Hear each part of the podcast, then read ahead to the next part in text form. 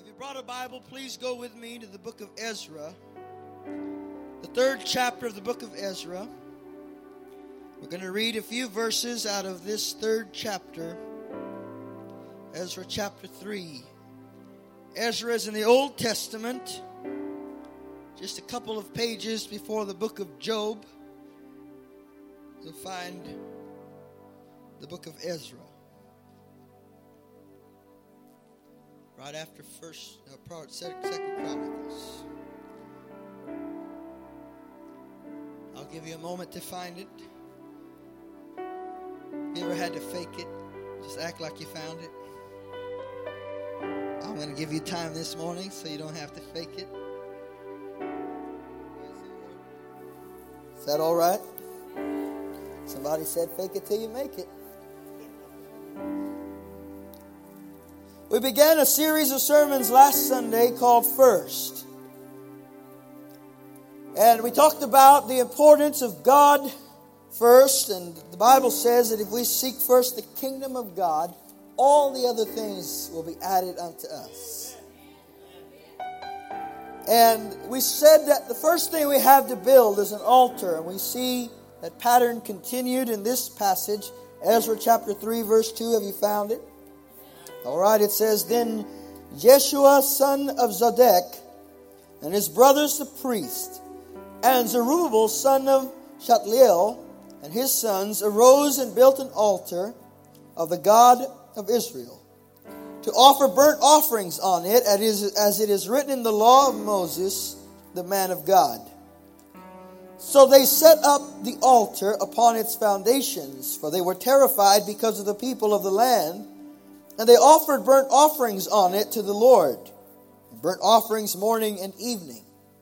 And they celebrated the feasts of booths, as it is written, and offered the fixed number of burnt offerings daily according to the ordinance as each day required. And afterward, there was a continual burnt offering also for the new moons and the fixed festivals of the Lord that were consecrated, and everyone who offered a freewill offering to the Lord.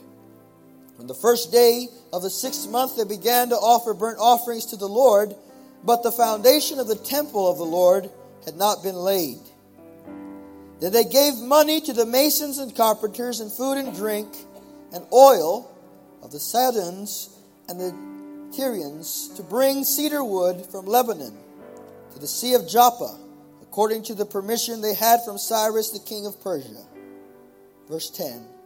Now, when the builders had laid the foundation of the temple of the Lord, the priests stood in their apparel with trumpets, and the Levites and the sons of Asaph with cymbals, cymbals to praise the Lord according to the direction of the King David of Israel. And they sang, praising and giving thanks to the Lord, saying, For he is good, for his loving kindness is upon Israel forever. And all the people shouted with a great shout when they praised the Lord because the foundation of the house of the Lord was laid. Father, we thank you this morning for the opportunity to be in your house of prayer. I pray this morning that you would speak to our hearts, that you would cause us to be conscious of what is your will for our lives. We pray that as we come to this subject of first, that it would be clear in every one of our hearts that Christ must be first, and that in putting him first, we can find true blessing and stability. I pray that you would anoint my lips of clay to preach the word of the living God, that you would anoint the hearing of this congregation, that in hearing the word they might receive it as a seed sown into the fertile soil of their hearts. We ask this in Jesus' name. The church said, Amen. Amen. amen. You may be seated. Last week we talked about building an altar first. And what an important truth we found in the fact that when you have a new beginning, it is important to build an altar first. An altar is a place of worship. It is a place of meeting and communion with God. The people of God should be a people of an altar. And when you and I come and make a dedication of our heart to God, we come into a culture of the kingdom of God which is a culture of an altar. There's a little bit of feedback on this, please. The altar is the centerpiece of the Bible. Jesus Christ offered himself on an altar that you and I call the cross. And so the altar is the centerpiece of the Christian life. A man of faith named Abram was a builder of altars. And we see here in the book of Ezra that the people of God had been in exile for 70 years. They had been in a, a place of, of a separation from the land which God had given them because of their sin. They were, sh- they were taken out of the land which God had given them and they were taken to Babylon. And during that time, the temple that Solomon had built was destroyed. And there was a great spiritual famine in the nation of Israel, great spiritual crisis. And as God promised, He said, this, this uh, exile won't be forever, it's going to last for 70 years. And when the 70 years were over, God moved upon the heart of a pagan king named Cyrus to give the people of Israel permission to return to the city of Jerusalem and to the land of Israel. And when they returned, the first thing they did, we read this morning, they built an altar. It was a time of new beginnings, and they built an altar. It was a time for a fresh start, like the beginning of a new year. You and I at the beginning of 2016. It's a time for a clean slate. But first, let us build an altar, a place of adoration and commitment to God. I shared with you last week that an altar will alter your life. When you come to God and you submit to Him, it will change the way you live. It will alter your life. No sacrifice ever walked away from an altar. An altar was a place of dying, a place where the will of the sacrifice was lost in the will of God. And so it is when you and I come, as Romans chapter 12 tells us, and we offer our lives as a living sacrifice, that our will gets lost in the will of God. Now that they had built an altar, the Bible says they did another thing. They began to build the foundation of the house of God. And this is what I want to talk to you about this morning. Tell your neighbor, build a foundation. Tell your neighbor, stay grounded. This morning we're going to talk about staying grounded. We are in a world of instability. There is constant change. And yet, last year, at the end of the year, the Lord spoke to us and He said, I will make 2016 a peg in a firm place. I will give my people stability in the midst of trouble. How many of you received that word? That was a few weeks ago. And God is, is concerned about his fulfillment of his promise to our lives. God wants to bring stability into your life. He wants to bring stability into your marriage, stability into your relationships, stability into your finances. He wants to bring stability into your life. Somebody ought to say amen. Some of you live with constant instability. So, so constant is the instability in your life that when things get stable, you panic. You think something must be wrong. And you have learned and you become accustomed to instability. But God wants His people to live in stability, to have an established and steadfast faith. The Bible says, be grounded in the faith. There is a stability that comes as you and I get our root system deep down into our faith. Some people are like a tumbleweed. They have no root system and the slightest wind will cause them to roll all over the wilderness, back and forth, without any home and without any roots. But you and I, friend, are not so. For the Bible says that blessed is the man who does not walk in the counsel of the ungodly, nor sit in the seat of the scornful, but his delight is in the law of the Lord, and he meditates upon it day and night, and he shall be like a tree planted not near a river or a stream of water, whose uh, whose leaves are always green, who is, gives his fruit in his season, and uh, who whatever he does will prosper. Does that sound like something you would like in your life? To have a fruitful life? Listen to the categories here. He says, a blessed man will be a stable man. A blessed man will be a stable man. He will have a root system that reaches down deep and holds on in the midst of trouble. That is God's will for your life. Now, I want to just linger on that for a second and let you get that down into your spirit, down into your heart. This is God's will for my life to be stable. to be grounded, to have roots. Now, just let that sink in. I know some of you are having trouble with that. You know it's God's will for your life to go to be to be saved. You know it's God's will for your life to to uh, come to church, but you're not so sure it's God's will for your life to be blessed. But I want you to know that it is God's will for your life that you should be blessed. And if you have a stable life, you will have the blessing of God upon your life.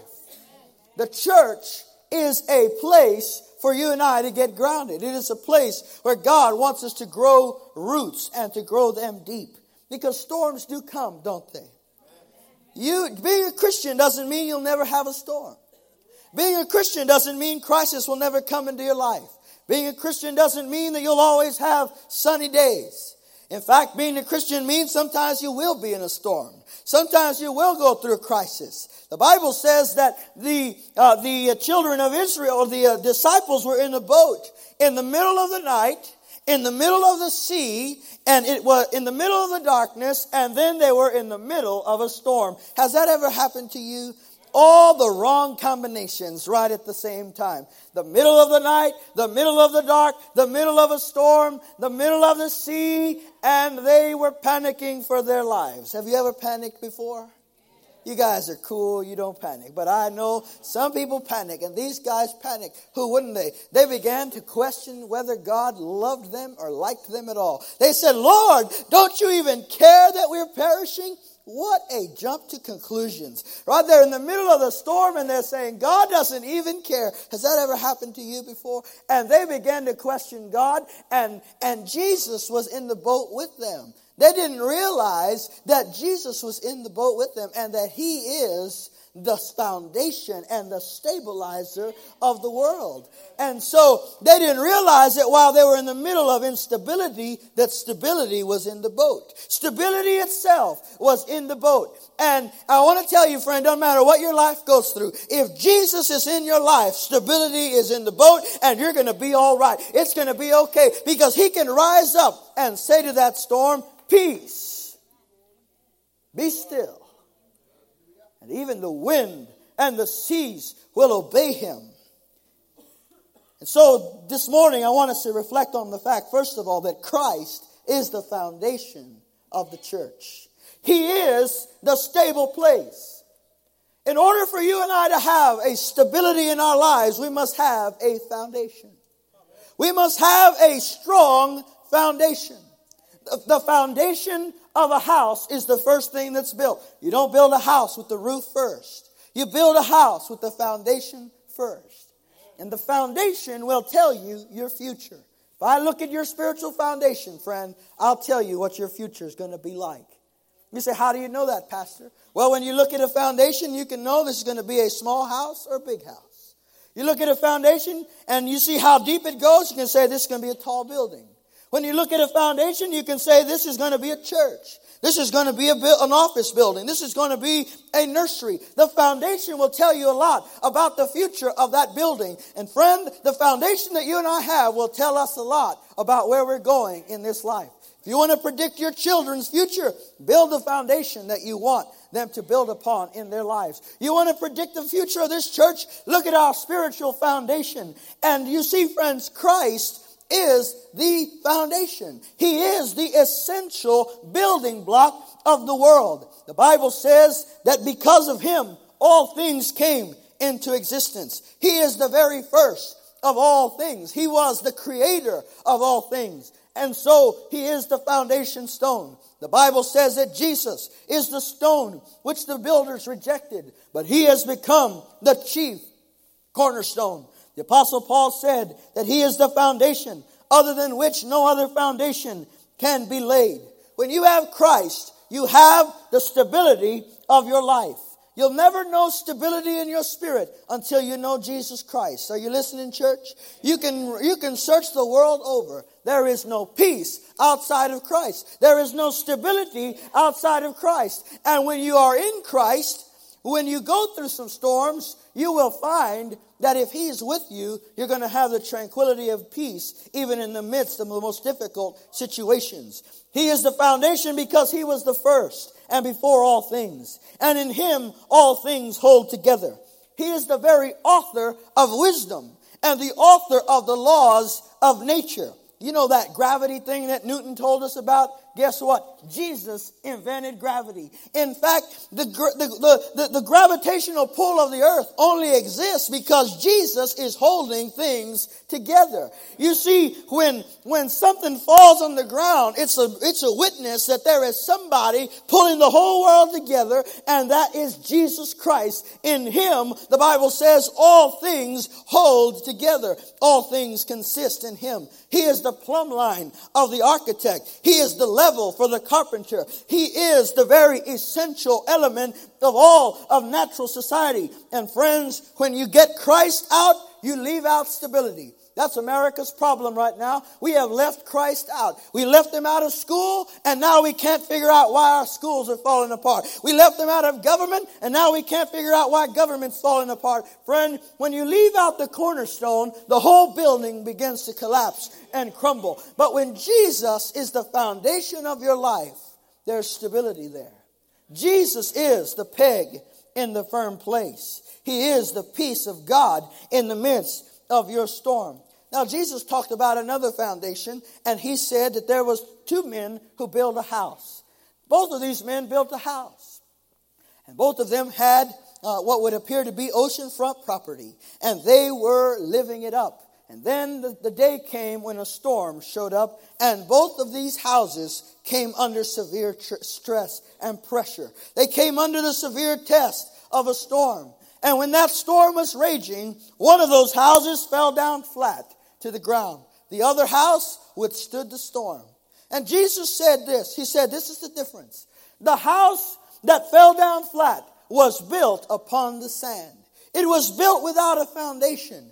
But the house that withstood the storm was able to endure the storm and survive the storm because it was built upon the rock. Now, Jesus wasn't merely saying that he himself was the rock, which of course is true. But this is what he said he said, If you hear my voice and do what I say, you will be like the man who built his house upon the rock. You follow that? He said, If you hear my voice and obey, then your life will be on a firm foundation. So you see, he was letting us understand that not only is he the foundation, but our obedience to him is one of the building blocks of stability in our lives. How many of you have a capacity to follow instructions? All right, we're working on that around here, aren't we? Because if you can't follow instructions, you won't find stability in your life. If you want to have stability, you need to learn to obey God. To hear his voice. You say, Preacher, I'm not a Bible scholar. I can't hear God's voice. The Bible said, Jesus speaking, My sheep hear my voice and another they will not follow. And so if you are a saved, born again member of the body of Christ, guess what? You can hear God's voice. And if you will hear it and obey it, then you will find stability in your life. You ever said to yourself, um, go back and make sure the stove is turned off? And you wonder, you go back and the stove, stove's actually on, and you wonder, how did I know that? God was speaking. Ever said to yourself, I just knew it. Something told me. That's not one of the names of God in the Bible, but some Bible scholars have said that something is one of the names we give to God. Something told me.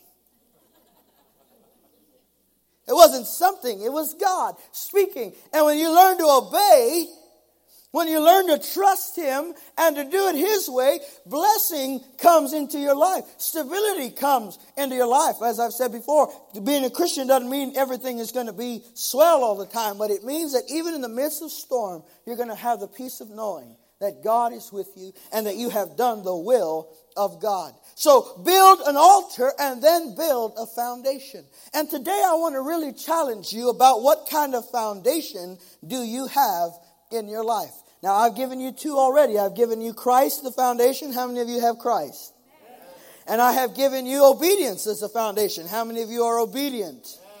All right. Now I want to give you the third foundation here. We find it in 1 Timothy chapter 3 verse 14 through 15. It says, This is how I've told you these things so that you would know how to conduct yourself in the household of God, which is the church of the living God and the pillar and support of the truth. Here is foundation number three. The church of the living God is a pillar of support. It is a foundation. If you and I want to have stability in our lives, we need a local church. Say that with me. I need a local church. Now, listen to what Paul says to Timothy here. He says, The church of the living God, that's not a building, but it's a people, it's a body, is the pillar and support of the truth. There is a foundation upon which God has established that He will bring truth to the world. And guess what that foundation is? It's the church. How is God going to bring truth to the world? He has not entrusted truth to politicians. If He had, there'd be no more truth in the world. God has not entrusted truth to our educators. Although Harvard and Yale began as seminaries and they proclaimed truth over the door of Harvard, one of the original buildings, it says, You shall know the truth quoting Jesus. Imagine that, Harvard quoting Jesus. But God has entrusted the truth to the church. He has given you and me the responsibility of carrying truth to the world. This is the foundation that God has built for you and I to sit upon. He has given us Christ upon which the church is built. He has given us an obedience of spirit upon which you and I can experience His blessing. And He has given us an invitation and an opportunity to be a part of the household of God. We have been invited into the family of God. So today what we're going to talk about is a little bit more of practical theology than maybe you are used to. All right, this is not going to be a shout and say hallelujah message probably. This is going to be a practical message. And so there's only one thing that you're going to have to do at the end of this message. You're going to have to decide whether you want to obey what God's word says or disregard what God's word said. Somebody say amen. So if you and I want to have stability, we need Christ. We want to have stability, we need to be obedient. And if we want to have stability, we need a local church. Now, friend, the Bible says in Hebrews chapter 10, verse 24, let us consider how to stimulate one another to love and good deeds, not forsaking our assembling together, as is the habit of some, but encouraging one another all the more as you see the day drawing near. All right, now Pastor Isaac's about to meddle in your life, so just just bear with me for a little bit. I'm glad at a moment like this we don't have hymnals because some of you would be ready to throw them at me if uh, if you had a chance. But I just I want to meddle a little bit because the Bible tells us here that we should not forsake the assembling together of ourselves with other believers. That we should not forsake the assembling together of the body of Christ. Jesus in Luke chapter 4, the Bible says that on the last day of the week, on the Sabbath, he went to the synagogue as was his custom. Jesus had a custom. His custom was to go to the synagogue and be in the assembly of the household of God. Is that your custom? Let's try that again. Is that your custom? All right. This is this is a foundation stone for your life. Make it your custom to be in the assembly of the household of God. He says it's the habit of some to disregard the household of God, to walk away and not, not return to church on a regular basis. Now, the Bible tells us in Luke chapter 2, and pardon, in Acts chapter 2, that the early church continually devoted themselves to the apostles' teaching and to prayer and the breaking of bread. Listen to that word. They continually devoted themselves. Do you have a continual devotion? Do you have a continual devotion to the house of God? Do you have a continual devotion to the study of the scriptures, to being taught the word of God? They continually devoted themselves to the apostles' teaching and to prayer and to the Lord's Supper. This was a, a church, the very first church, that had right at its core a fundamental understanding that they needed a foundation. They needed one another in order to be able to stimulate one another to love and good works. He says, but some have a habit of disregarding church attendance. They have a habit of disregarding the household of God. Is it all right if we talk about this? I know some of you seem a little nervous right now, but we're going to make it through this, all right? I promise you, you're going to survive this sermon. But just for a moment, I need you to realize what's going on in America. Do you know that statistics tell us that regular attendance in the church today is twice a month? That's what Americans consider regular attendance. Twice every 30 days.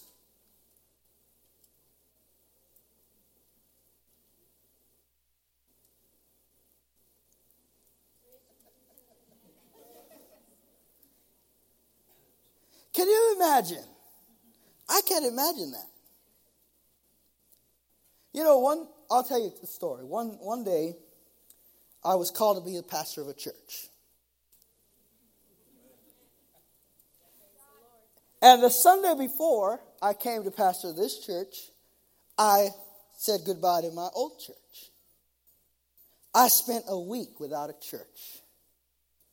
It was scary stuff. I don't know, I felt so alone. I knew my old church said goodbye. I didn't know if the new church would say hello. And I was alone. I felt like, what is going on? And you know, there are many people who live in that every day of their life. They have no connection to a body no connection to somebody that can stimulate them to love and to good works. And friend, when you're in that situation, you're in a dangerous place. That is the recipe for instability in your life. Regular attendance in America is twice a week. You think God's speaking more than that? How many of you would go twice a week, or twice a month and eat only twice a month? Why are you laughing? Some people only feed their spirit twice a month. And then we wonder why is our country falling apart? Why are things coming apart at the seams? Why is it that you and I see around us a world in, in chaos and in instability, friend? We have abandoned the foundational stones that God has given to us. That's why the scripture says, don't forsake the assembling together of yourselves, as is the habit of some, but do what? Encourage one another. Encourage one another, all the more as you see the day drawing near. What does that mean? The more you see signs and prophetic fulfillments, you need to run to the house of God. The more that you and I see that things are winding down, we need to run to the house of God. There should be an urgency in our heart to be among the household of faith, among the household of believers. And friend, I want to go through some, some points here that are very important for us to note as to the importance of the local church. There are some things you can't get anywhere else but at church. Somebody say amen. amen. Because God designs it a certain way. The first institution God built was the family. The second institution he built was the church. The third institution was government. So you and I have to decide, do I want to live in God's pattern? And if I live in God's pattern, then I function as a part and a member of the institution that he built called the church. Because there are some things you can't get outside of the church. The gospel has been entrusted to the church. It's been entrusted to you and I. Now I want you to just note some things with me. That in the New Testament, churches were local. You'll read all throughout the New Testament the church at Rome, the church at Corinth, the church at Thessalonica, the church at Philadelphia, the church at Laodicea, the church at Colossae, and so on and so forth, the church at Beeville. You see, you and I must, must understand in the New Testament, the church was a local body of believers. Some people think, well, I'll just stay at home and watch Jimmy Swaggart or John Hagee and I will be at church. Friend, there is a local body that God intends for you to be a part of. He intends for you to be plugged into so that you can be stimulated to growth in your spiritual life. The local church is God's tool for fulfilling the Great Commission. Think about that. Who did he entrust the Great Commission to? He didn't entrust it to the Republicans or the Democrats. He didn't entrust it to the colleges and the universities. He entrusted the Great Commission, the bringing of souls to the kingdom of God, to the local church, to the body of Christ. And so, if you want to be a part of the mission of God, you need to be a part of the local church.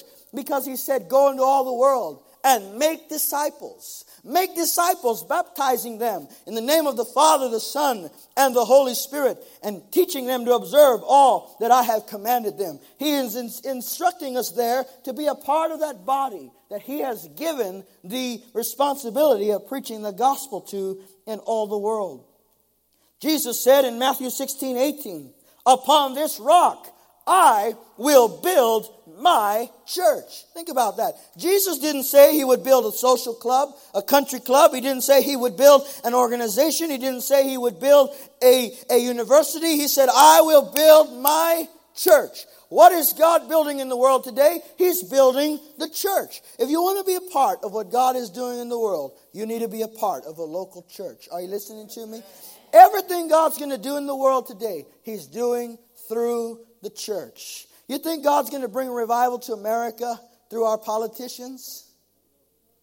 Come on, you know the answer to that question. You think Donald Trump and Bernie Sanders are going to bring revival to America? Doubt it. Where's it coming from? It's going to come through the body of believers fervently seeking the face of God, building an altar before Almighty God. And that's where it's going to happen. It's going to happen when the church begins to pray. We are the agent through which God is working in the world today. I'm so glad to be a part of the church. I'm so glad to be a member of the household of God and the household of faith. Is there anybody in here that's glad to be a part of that, to be a part of what God is doing in the world? The church is part of a, a body, an organism that God created and that Jesus Christ is building. We see also that God's people are repeatedly called to a specific place, to a specific location. Nehemiah 1, verse 8 and 9 says, I will gather them from there and I will bring them to the place which I have chosen. There is a specific place that God always draws his people to. Some of you have been drawn to this place and you belong here and you're a part of this household of faith because this is the place God has drawn you to. And friends, let me tell you something. If I plant a, a tomato plant tomorrow and I put it in a certain place, and then next week I decide, you know what, that's not a good place for that. I'm going to uproot those tomato plants and I'm going to move it over here to the other side of the yard. And then two weeks later I decide, you know, that's not such a good place either. And I uproot those tomatoes and I move them over here to this other part of the yard. And I do that all season long. When will that plant ever give me tomatoes? Never. You guys are good gardeners. Why won't it give me tomatoes? Because it's not developing a root system.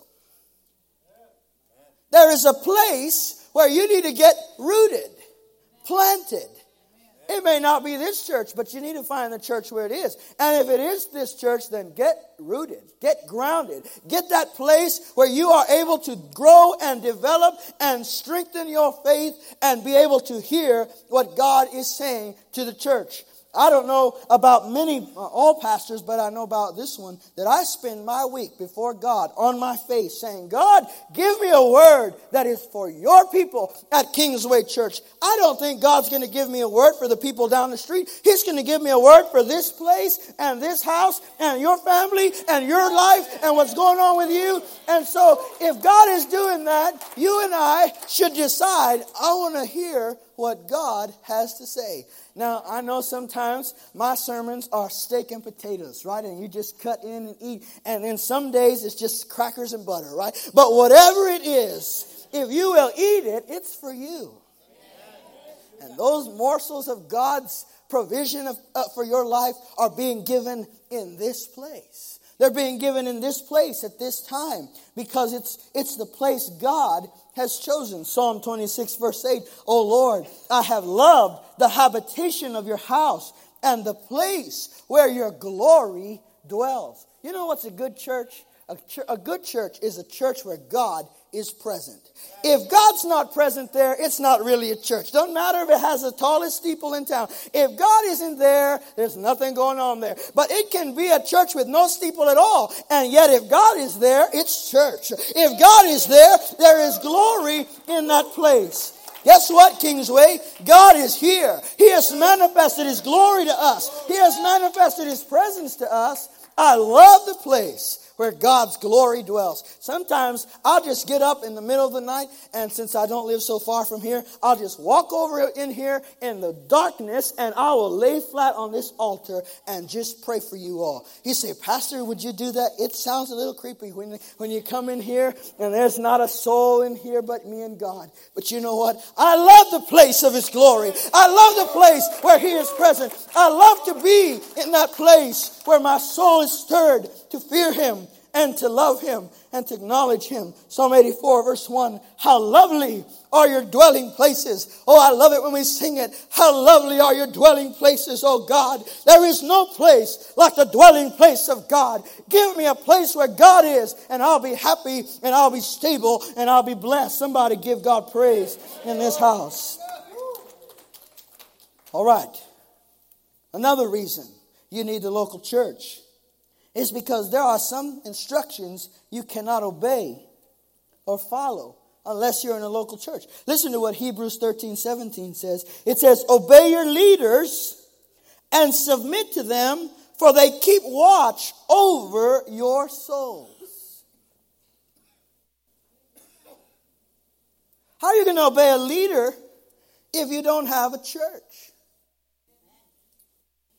How are you going to submit to the eldership if you don't have a church. You know, I went to a funeral. A little old lady passed away, and when I got there, there were seven other pastors. It, she had been in every church in town, and none of us knew who she was, so we all showed up. And we all kind of looked at each other like, we knew that she was a church hopper. She just went all over the place. Never had any tomatoes, but she was everywhere.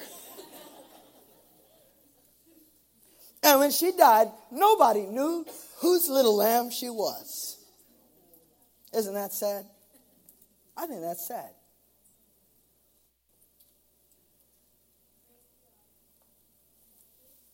How are you going to submit in a place where you don't belong, where you're not a part of what God is doing there? Who's keeping watch over your soul? Some people are loyal to TV preacher, but that guy's not keeping watch over your soul. Who's praying for you? Who's noticing when you're not coming to worship? Who's caring for your soul?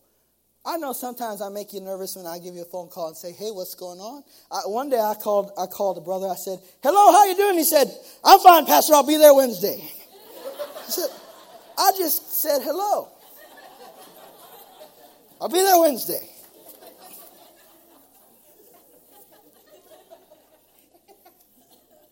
Who's watching over you? Who's keeping watch over your soul? That's why it's important to be a, a member of the body. So that I know, and the elders know, this one belongs here.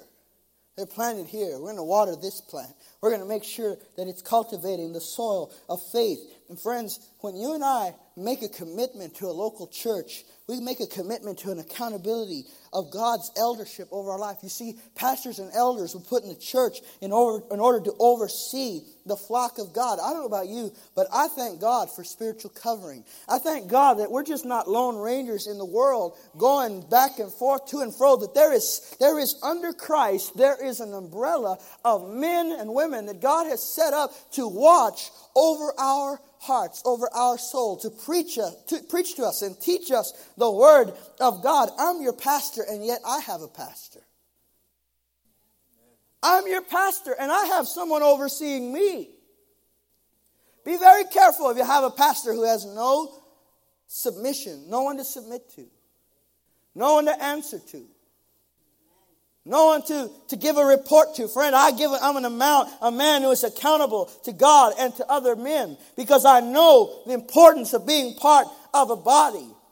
Being part of that which God has established in the world. You and I at Kingsway, we have elders. We have men and women of God who, who fearfully, tremblingly pray and seek the Lord. And as we do that, we, we watch over you. We make sure that those people who stand in this pulpit are honorable and decent and that they are good and that everything that's going to be said back here is going to be honoring to God and stimulating to the body of Christ. I'm very jealous of this pulpit. I'm jealous of who stands behind it because I am jealous for you. I'm jealous for your souls that that which you be fed be nothing but the word of the word of the living God, that it be the rich word of the living God.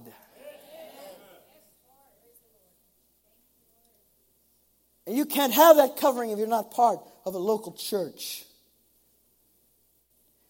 Finally, Ephesians chapter 5, verse 25. This, mess, this passage doesn't specifically relate it, it relate, relates to husbands and wives, but listen to what it says. It says, Husbands, love your wives as Christ loved the church. You know, Jesus loves the church. And if Jesus loves the church, I want to love what he loves. Jesus loves the church. He loved it so much, he gave himself for her. I love this church.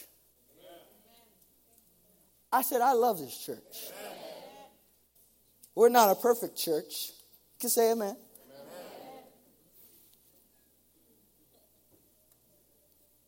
We're not the worst church either, though. Say amen. I love what God is doing in this church. And if I wasn't the pastor of this church, I'd become a member here.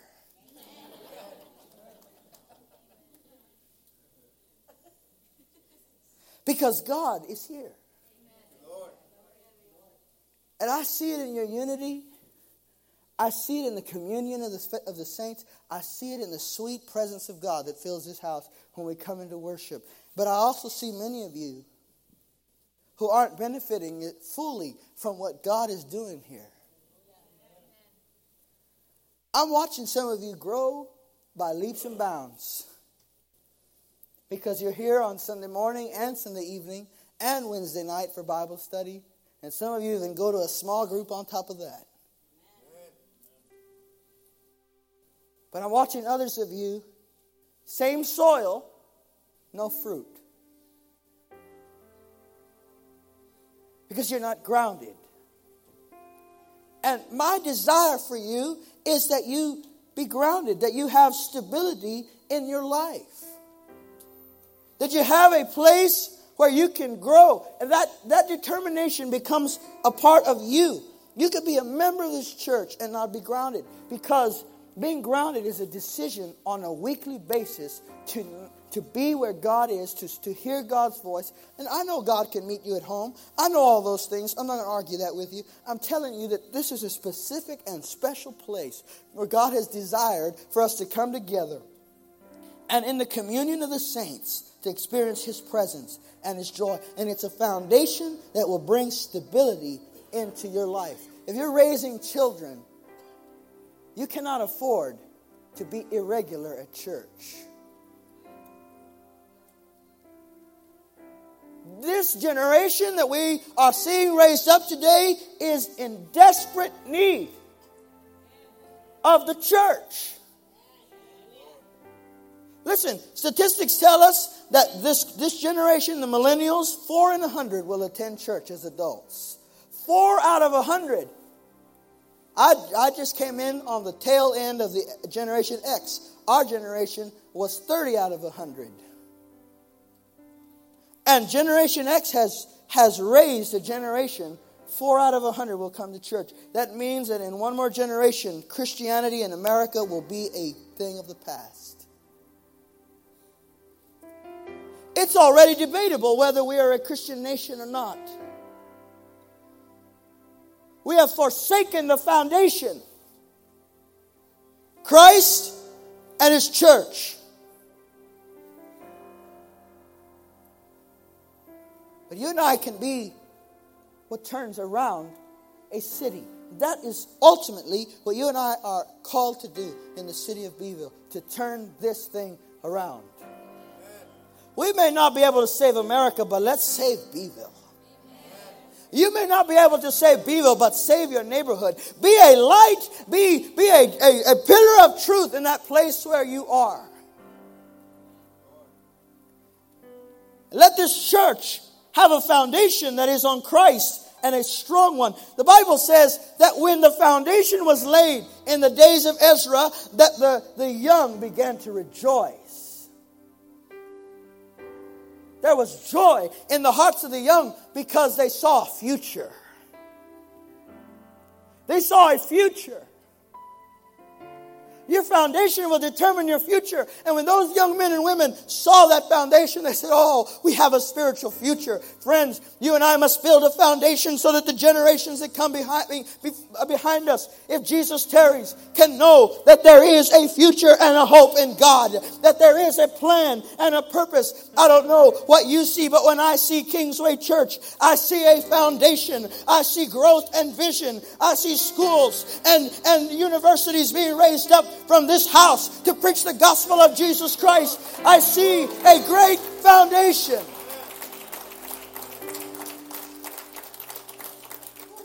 Hallelujah.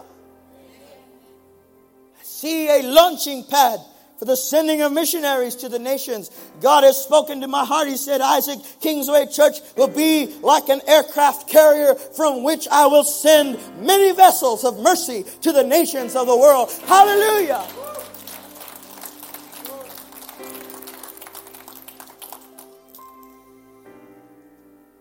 And the old men, when they saw that foundation, they began to weep.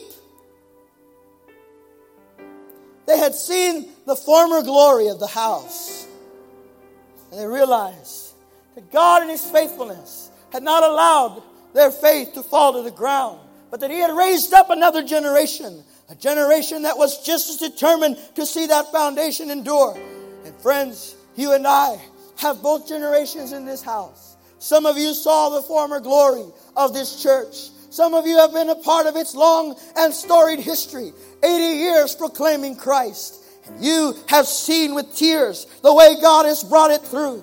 And some of you have just arrived and you look at the future and you say, Oh, what God may do here. And friends, the weeping and the laughter that I told you about, that's what we, last week, this is what we see in Ezra. The weeping and the laughing of those generations. Some that see the future and say, Praise God. Some that see the past and say, If it had not been for the Lord who was on our side, our enemies would have risen up against us and swallowed us up whole. But God has been faithful to us. God has been faithful to us. Yes. There are churches, two that I can think of right now. Strong churches came into this city, and in the lifetime of Kingsway Church, they opened and shut their doors. But we're still here. I heard somebody uh, criticizing First Baptist the other day. I said, you know what? They have been here more than 100 years. Through thick and thin. We're their little sister, 80 years. And it's easy for some startup to come into town and just put up a big building and say, whoa, look at us. And there's no foundation and it's gone in a minute. But God has given us stability. I remember when we remodeled the sanctuary, I was sitting in here alone. I love to sit in here alone. Not that I don't enjoy sitting here with you, but I do love sitting here alone. And they had just put in the carpet. It had a new carpet smell, so they tell me.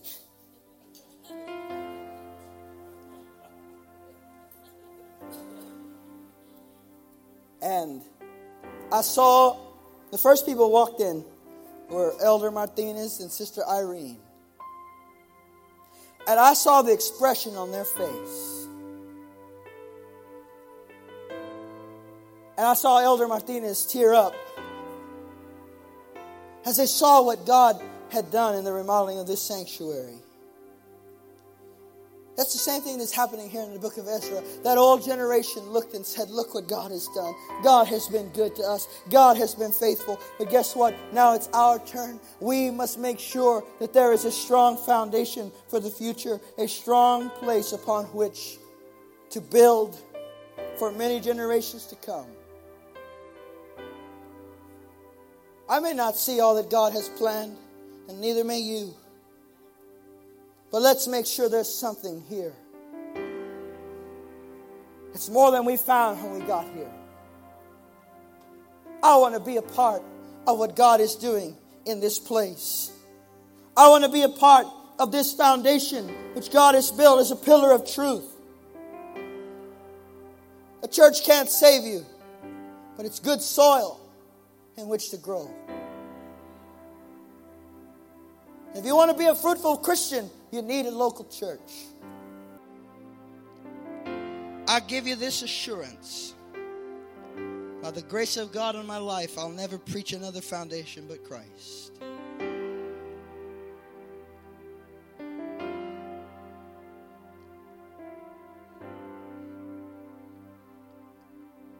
If Jesus lets me be here as long as Pastor Ramos, I'll preach Christ every time. If he only lets me be here as long as Pastor Jesse, I'll preach Christ. That is the foundation we preach.